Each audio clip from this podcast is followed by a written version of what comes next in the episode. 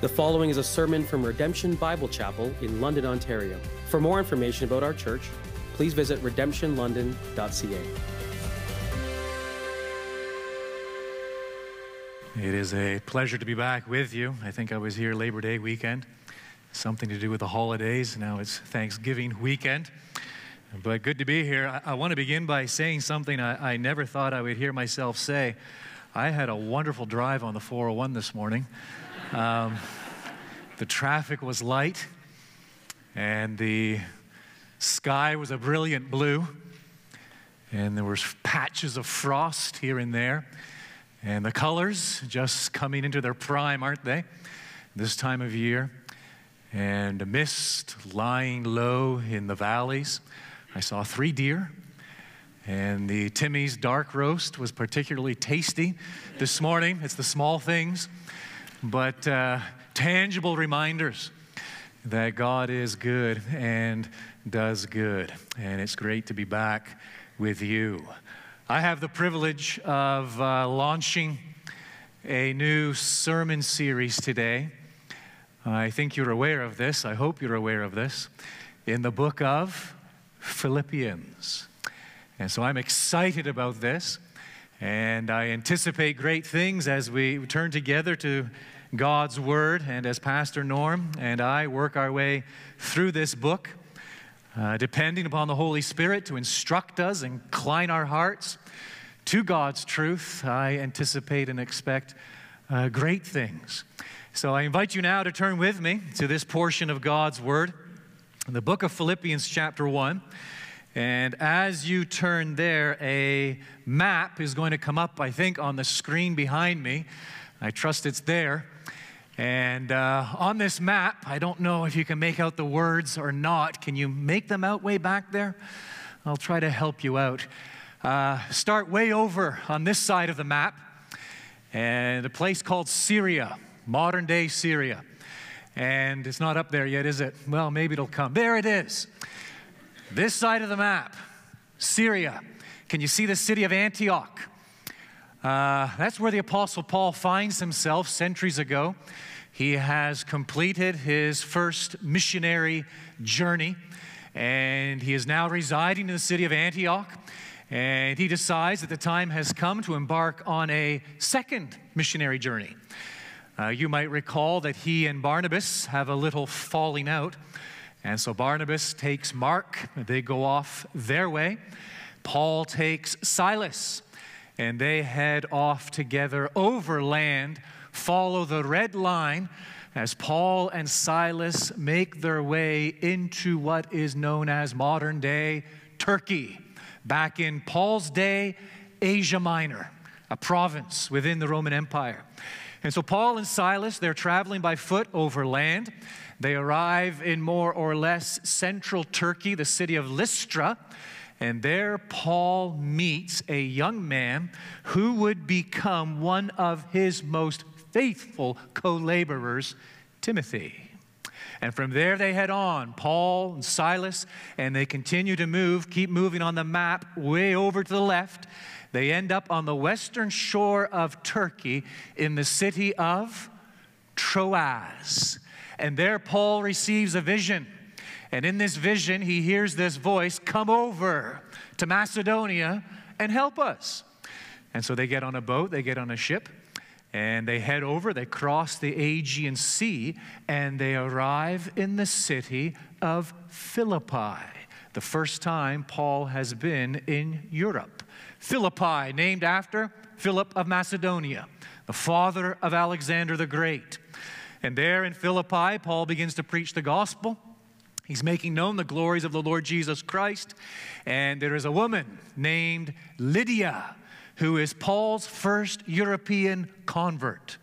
She hears the word, and the Lord opens her eyes and opens her ears and opens her heart to receive the gospel. She's converted and her family. And a short time after, as Paul and Silas are ministering in the city and preaching the word, there is this young girl who starts tagging along, following behind them. And she's demon possessed. And she's crying out, These are the messengers of God Most High. What did God Most High mean to that audience? Undoubtedly, Zeus. So she was creating all sorts of confusion and problems. And this goes on for days. Paul's had enough. He turns, casts out the demon from this little girl. Well, she has owners, she's a slave. And uh, these owners use this little girl to fortune telling, di- telling, divination, all sorts of things, and she was quite profitable to them. Well, they realize they've lost their source of income. They cause a ruckus in the city of Philippi. And when it all settles down and the dust clears, Paul and Silas find themselves in prison, having been beaten. And there they are, bruised and bloodied and battered in this prison cell in the darkness of night, singing and giving thanks to the Lord. Suddenly there's an earthquake, and the whole prison sh- shakes, and their chains are loosed, the prison doors are opened. The jailer, realizing what has happened, assumes that all the prisoners have escaped. He draws his sword. He's about to kill himself. Suddenly, he hears this voice from deep within the prison cell We're all here. We're all here. And the Philippian jailer immediately cries out, What must I do to be saved? What must I do to be saved? And Paul's answer one statement, one sentence believe on the Lord Jesus Christ, and you will be saved. He saved that night, he and his household, they're baptized. Shortly after, Paul leaves that little church consisting, the very least, of Lydia and her household, the Philippian jailer and his household, and undoubtedly others. And Paul and Silas leave the city of Philippi. They move deeper into Macedonia, deeper down into Greece, and then eventually catch a ship all the way back to Jerusalem, then to Antioch, thereby completing his second missionary journey. We know he visits the city of Philippi on at least one more occasion possibly two more occasions during his third missionary journey, but we don't have any details. We have no idea what transpires there. But at the end of his third missionary journey, Paul is in Jerusalem. And many of you know the story. He's arrested. And as he's brought before the tribunal, he appeals to Caesar. He knows he's not going to get a fair trial in Jerusalem. And so he appeals to Caesar, and off he goes then to Rome. Under guard, by ship, overland, makes his way to Rome, and there he is in jail awaiting his trial. The Christians back in Philippi hear of this. And so they send one of their own, a man by the name of Epaphroditus. They send him to Rome to minister to Paul while he's in prison. They send him to encourage Paul. They send him with a financial gift to support Paul. And Paul, having received Epaphroditus, he then writes this letter back to the church at Philippi. And he has three purposes, three goals in writing. The first is to thank them. Thank you very much for your gift. So many have forgotten me, but you haven't forgotten me. And you've come alongside me in my ministry of the gospel, and you're fellowshipping and participating with me in the proclamation of the gospel. I thank you for this gift. And he writes them, secondly, to assure them, assure them, that is, of Epaphroditus' health.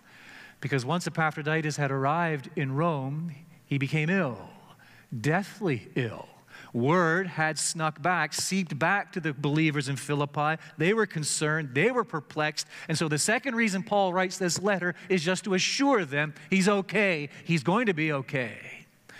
And the third reason he writes this epistle is to encourage them, it is to exhort them to live like Christ. I think the key verse in the entire epistle is right there in chapter 1, is verse 20 or verse 21, is it not? To live, for me to live, is Christ. To die is gain. And so he writes this letter with this third intent of exhorting them in the faith. That is the context, that is what is transpired. And we have now before us Paul's letter, the inspired Word of God. And I invite you to follow along as I read for us the first two verses in chapter 1. Paul and Timothy servants of Christ Jesus, to all the saints in Christ Jesus who are at Philippi, with the overseers and deacons, grace to you and peace from God our Father and the Lord Jesus Christ. I want to isolate but one thought in these verses. It is the most important thought in these two verses. I dare say it is perhaps the most important thought in the entire epistle. It is that phrase right in the middle of verse 1 where Paul addresses his audience to all the saints in Christ Jesus. Turn over for a moment, just a moment, to the end of the letter, chapter 4. And just note briefly how Paul signs off, how he bids farewell in this letter. The last three verses, verse 21 then of chapter 4 greet every saint in Christ Jesus. The brothers who are with me greet you. All the saints greet you, especially those of Caesar's household. The grace of the Lord Jesus be with your spirit. Did you note the similarity there? He begins back in chapter 1, verse 1 to all the saints in Christ Jesus. He ends chapter 4, verse 21 greet every saint in Christ Jesus. This thought is central to the letter.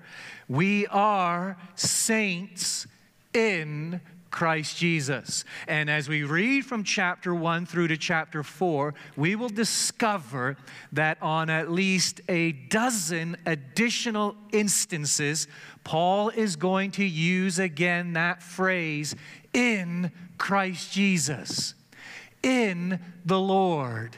In Christ, in him. This is a central thought in his understanding, and it is something he wants to get across and convey to the church at Philippi their identity in Christ. And so, this is what we're going to give our attention to today.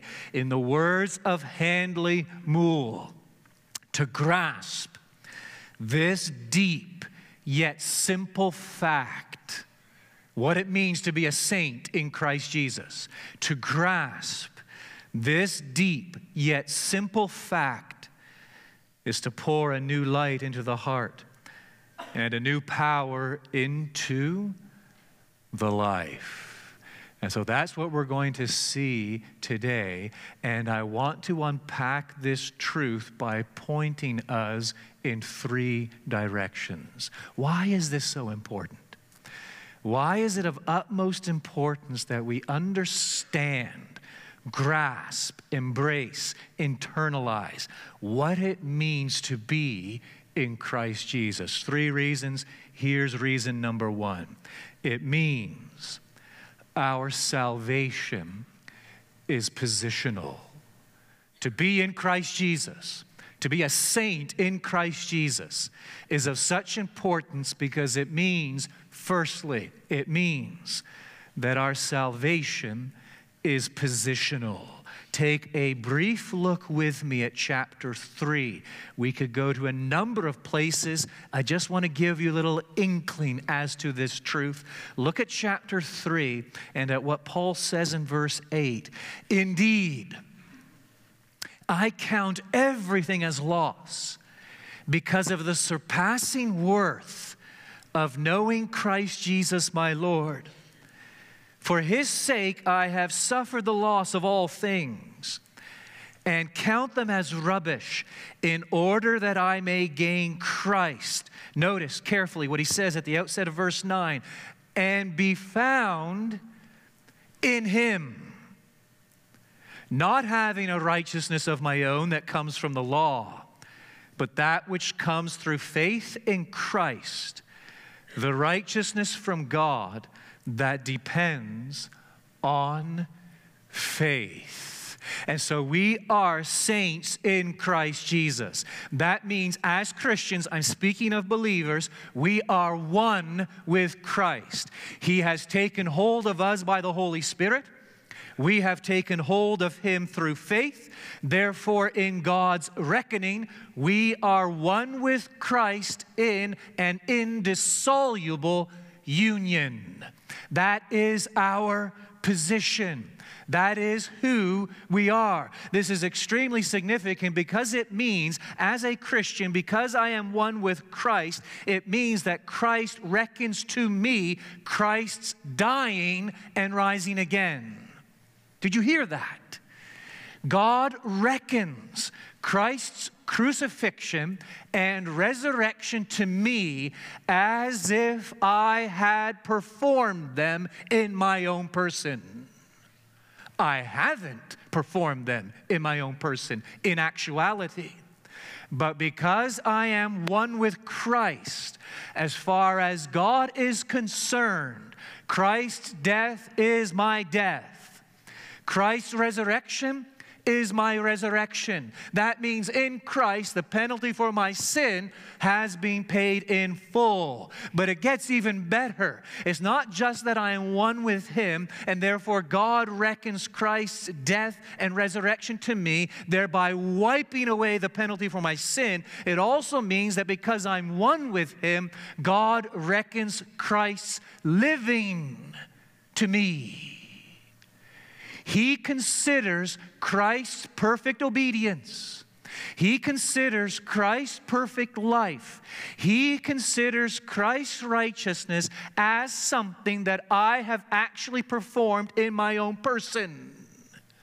Because I am one with Christ. I haven't actually performed it, but as far as God is concerned, I'm one with Christ. And what Christ has done, this is wonder of wonders, folks.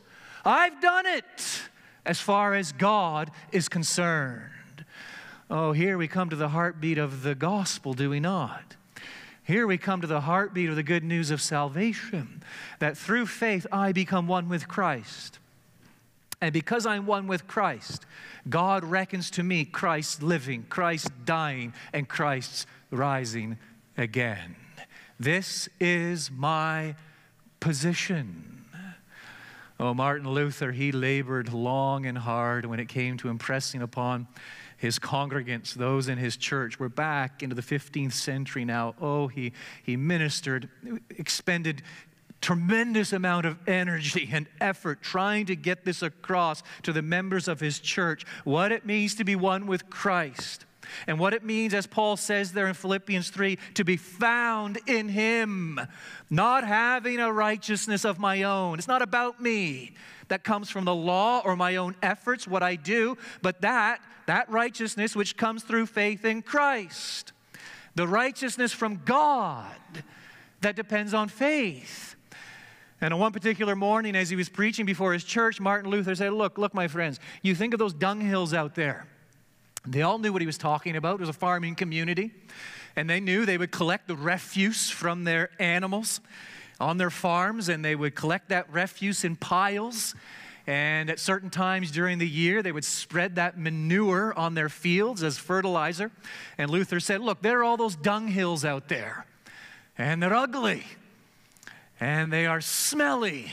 As a matter of fact, they're downright disgusting. But uh, November's coming. December is coming. And you think what's going to happen on that morning when you wake up and during the night four inches of snow has fallen. And you're going to emerge from your home. And there, what are you going to see? Oh, just this pristine, perfect, white, spotless blanket of snow. Covering what from view? All those dung hills and then Luther informed the members of his church, My friend, you are those dunghills. That is you. That is me. And that blanket of snow is the righteousness of Christ. We are not saved because of anything in us, it has absolutely nothing to do with us. We are saved by an alien righteousness. It is a righteousness that comes from outside of us. And through faith, we become one with Christ. And because we're one with Christ, God considers us to be in Christ. And because we're in Christ, what is Christ becomes ours. And He declares us to be righteous, just in His sight. Understand this, please, and be careful with it. Positionally, positionally, you will never be more righteous than you are now. Nor will I because we are clothed with the perfect righteousness of Christ. Oh, maybe you need to hear that, friend. I'm getting excited because I believe there probably is someone here who needs to hear that. You're sitting there thinking yourself, well, no, I need to scrub myself clean. Good luck with that, friend. Good luck with that. Well, I've got a list of 101 things I think I just need to do, and then, then maybe God will look my way favorably. Oh, no, no, no, no, friend. Burn the list, please. You think to yourself, I've just got to do this, I've just got to st- stop doing that, that there's something about me, there's something in me, there's something intrinsic to me, there's something I've done, there's something that sets me apart, and this is what somehow makes God look my way, earns God's favor, and makes me a Christian. No, no, no, no. It's by faith and faith alone. We look outside of ourselves. Get your eyes off yourself. And we look to the Lord Jesus and we're made one with him through faith. And God now reckons to us the perfect righteousness of Christ. Imagine that day. I don't think it's going to play out like this, quite like this, but maybe a little bit like this. There you are on the judgment day, you and me, there we are, standing before the throne. I don't think it's going to play out like this, but God asks us, and so, uh, why should I welcome you? Why should I receive you? Uh, why should I permit you entrance into my glory? And, uh, friend, here's what you don't want to do. You don't want to start fumbling around, kicking the dirt, and saying, Well, I did the best I could. It's not going to cut it. Well, I'm certainly not as bad as that guy back in the line, four back. I knew what he got up to, and I'm certainly not that bad, so you got to find, sneak me in the back door at least. It's not going to cut it. Well, I went to church every Sunday. I did this, I did that. I lived a pretty clean life. I was a good husband. I was a faithful wife. All this. No, no, no, no, no, no, no, no, my friend. You know, you, know, you don't even want to say this on the judgment day. Well, I believe. I'm not even sure that's what we want to say on the judgment day. Here's what you want to say on the judgment day, and God asking that question, why should I let you into my glory? It's simply this you know, you shouldn't. But I'm with Him. That's what we want to say. I'm with Him, Jesus. As a matter of fact, I'm in Him. As a matter of fact, you consider me to be one with Him. Therefore, as far as you're concerned, His living, His dying, His rising again are mine. And that's my only claim. It is my position in Christ Jesus. But this truth, union with Christ, is important for a second reason. Here it is it means our salvation is relational. Relational. Turn over with me to chapter 4 and look just for a moment at verse 5. Let your reasonable, reasonableness be known to everyone, writes Paul. The Lord is at hand. Do not be anxious about anything, but in everything, by prayer and supplication, with thanksgiving, let your requests be made known to God. And the peace of God, which passes all understanding, will guard your hearts and your minds in Christ Jesus. And so, this doctrine of what it means to be one with Christ, in Christ, union with Christ, is important, yes, because it reminds us that our salvation is positional. Secondly, it is important because it reminds us that our salvation is relational. We have peace with God. There is therefore now no condemnation for those who are what? In Christ Jesus. We have peace with God. But not just that, Paul's pointing to something different here in chapter 4. He's reminding us right there in verse 7 that we have what? The peace of God. which pass, surpasses all understanding, and it guards your hearts and your minds in Christ Jesus. We know that the Lord is at hand. Yes, we know we have peace with God. He's no longer a terrifying judge, but He's a loving Heavenly Father. And now, this loving Heavenly Father who excels in greatness is our God, our loving Heavenly Father.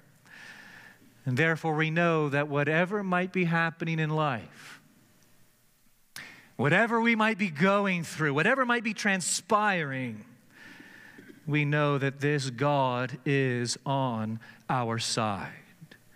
He rules the universe fully and completely. From the smallest particles dancing in the beam of sunlight to the greatest stars burning in the distant galaxies above. Oh, hear this, please. Our God is not merely mighty, He is almighty.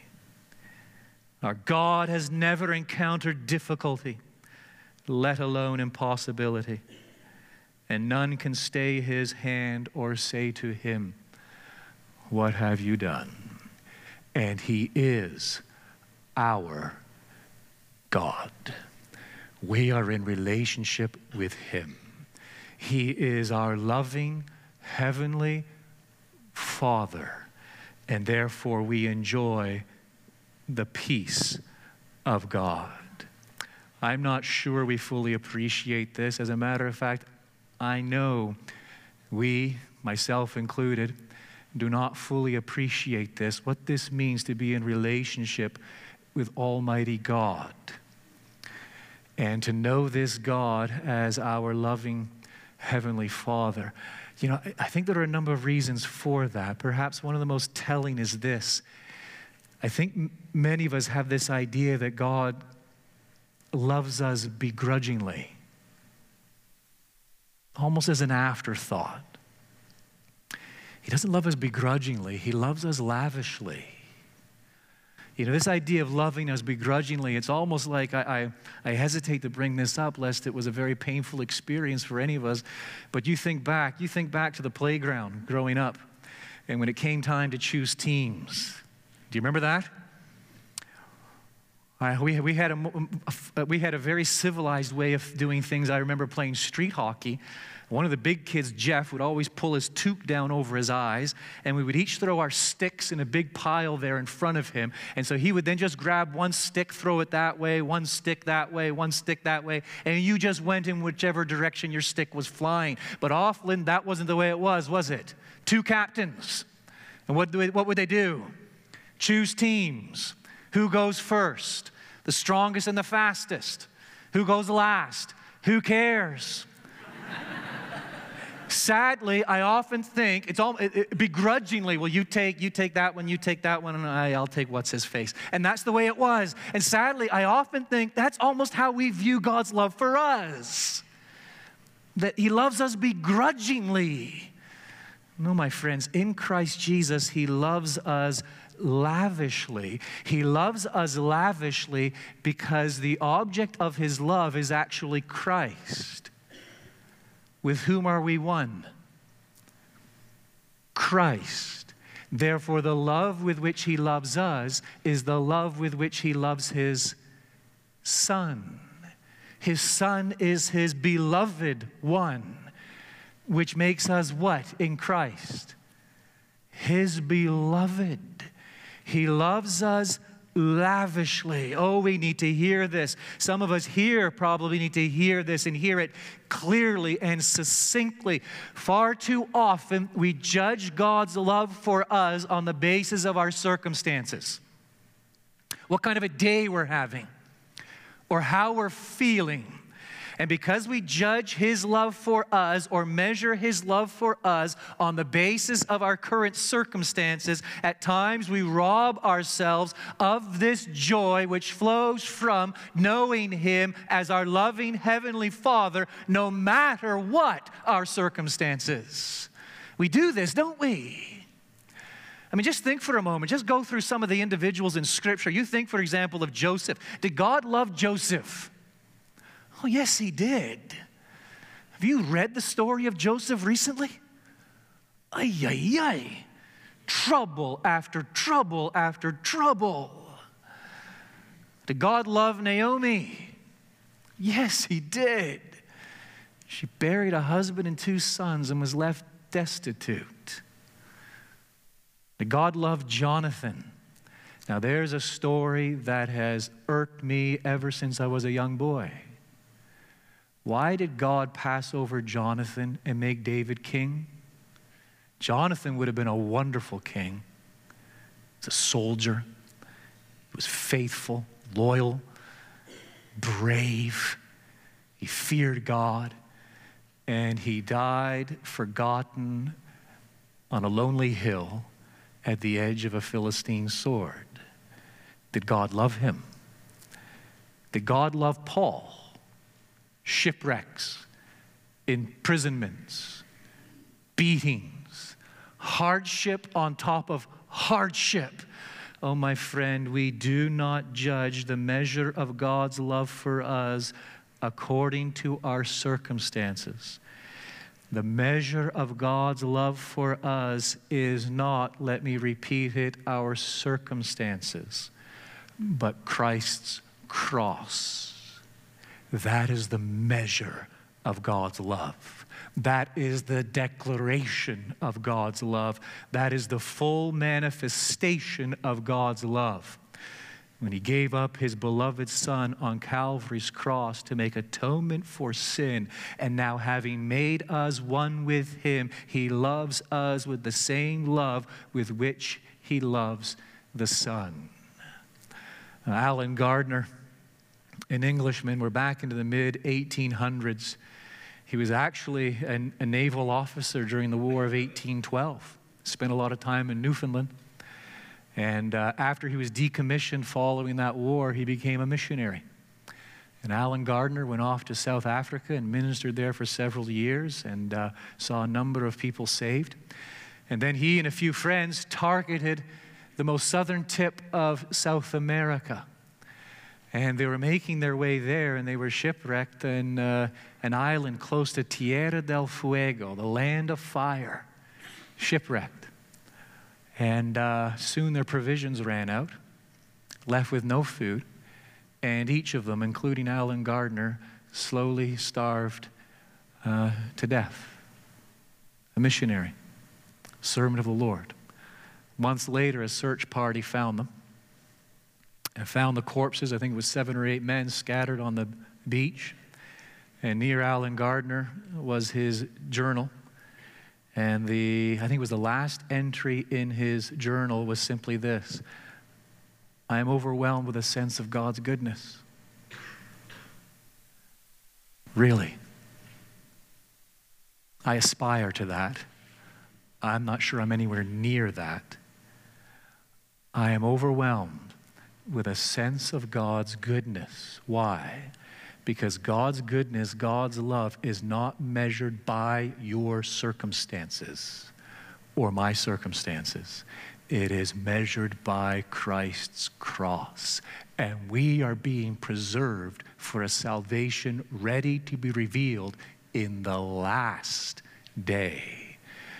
And we enjoy now peace with God and the peace of God because we are in Christ and therefore we know we are the object of God's unchangeable love. But there's a third reason, a third reason why this truth is so important. Number one, it means our salvation is positional. Number two, it means our salvation is relational. Number three, it means our salvation is transformational. Go all the way back to chapter one. Again, we could go to any number of places. Chapter 1 will suffice, verse 9, and it is my prayer that your love may abound more and more with knowledge and all discernment, so that you may approve what is excellent, and so be pure and blameless for the day of Christ, filled with the fruit of righteousness that comes through Jesus Christ to the glory and praise of God. And so, positionally, it is true. We are in Christ Jesus, and therefore we are clothed with his righteousness, and we are declared righteous. We are declared just in the sight of God. That's justification. But another fruit of our union with Christ is sanctification. And because we are one with Him, the Spirit of God now dwells in us, and the Spirit of God is reproducing in us the very nature of Christ, and therefore we are being conformed to the likeness of Jesus Christ. That righteousness that comes through Jesus Christ to the glory and praise of God. And so our union with Christ is a motivation to change. Because the doctrine of sanctification really isn't that complex. It's simply this God, in effect, says to us, Look, remember who you are. You're a child of God, you're a member of my household. I love you with the love with which I love my son. And as far as I'm concerned, his living, his dying, his rising, they are yours and I welcome you, and I receive you, and you are righteous in my sight. And so you have died, you have been buried, you have risen again, and you are now a child of God. And then he adds simply this now act like it. That's the doctrine of sanctification. It is remembering who we are in Christ Jesus. And as we remember who we are in Christ, we find the motivation to put to death our sin. Not just the motivation, but the ability to change. Because the Holy Spirit now reproduces in us the perfect dispositional drives of Christ's human nature at our motivational center. In Texas, they have trees known as live oaks. Lots of trees, but uh, live oaks, it's, a, it's an interesting species because in the fall, it does not drop its leaves. And so they're called live oaks because during the winter months, they stay green. And they do not drop their leaves until what? Spring. Why?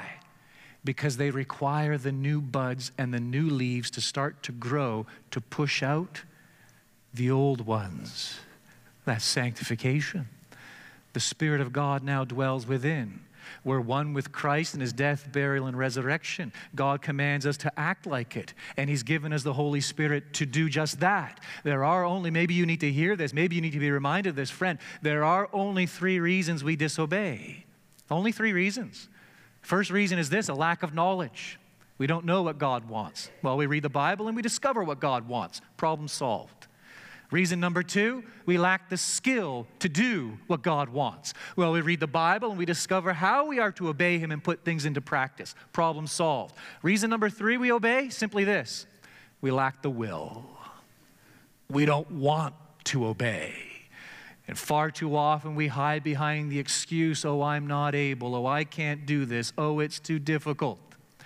Yes, in the flesh it is.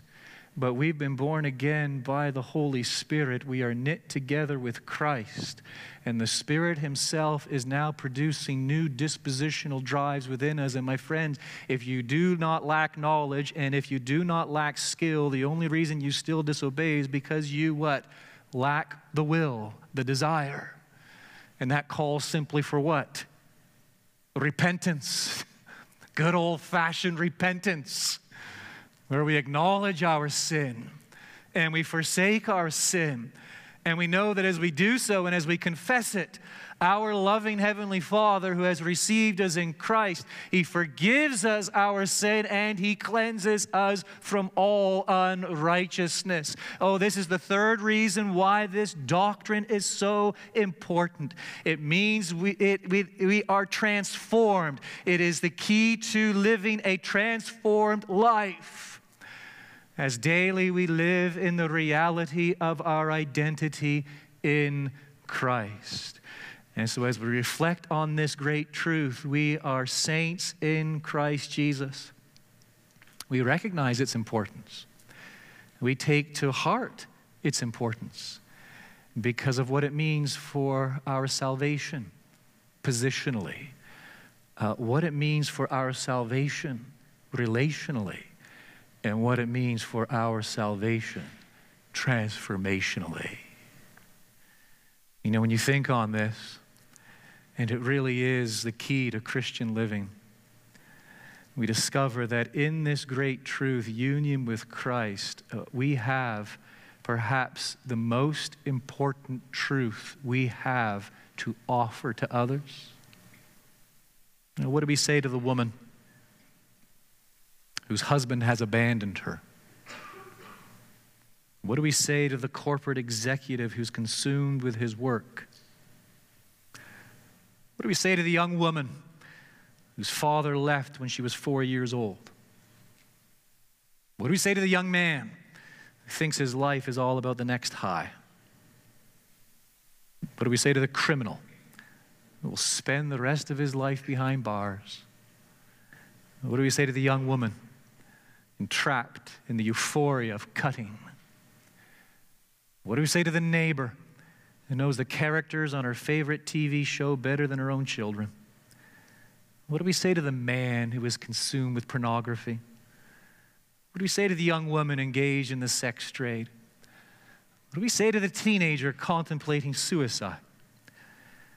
What do we say to the middle aged man consumed with self image, his perfect wife, his perfect kids, his perfect car, his perfect hair?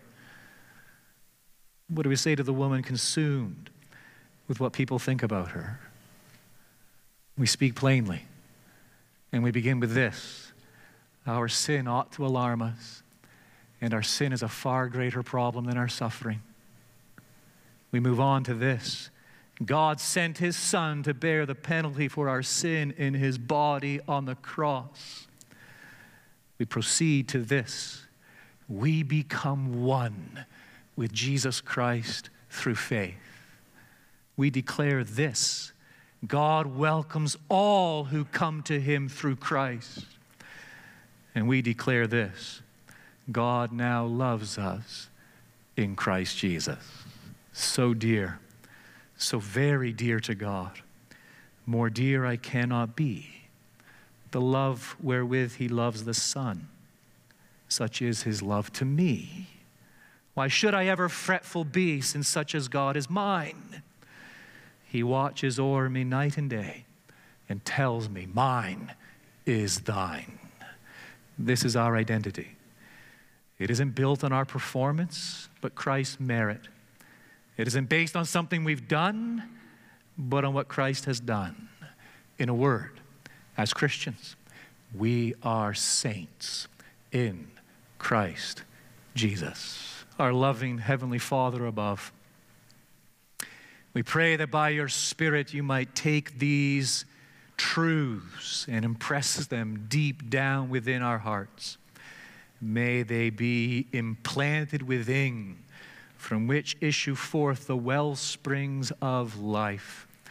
For any unbelievers in our midst, we do intercede on their behalf and pray that this might indeed be the day of salvation when the scales fall from off their eyes and they behold your glory in a wondrous Savior, Jesus Christ. For your people gathered here, we pray that this day we might be encouraged and strengthened in the faith. May this be for our good, and may it resound for your glory. In Christ's name we pray. Amen.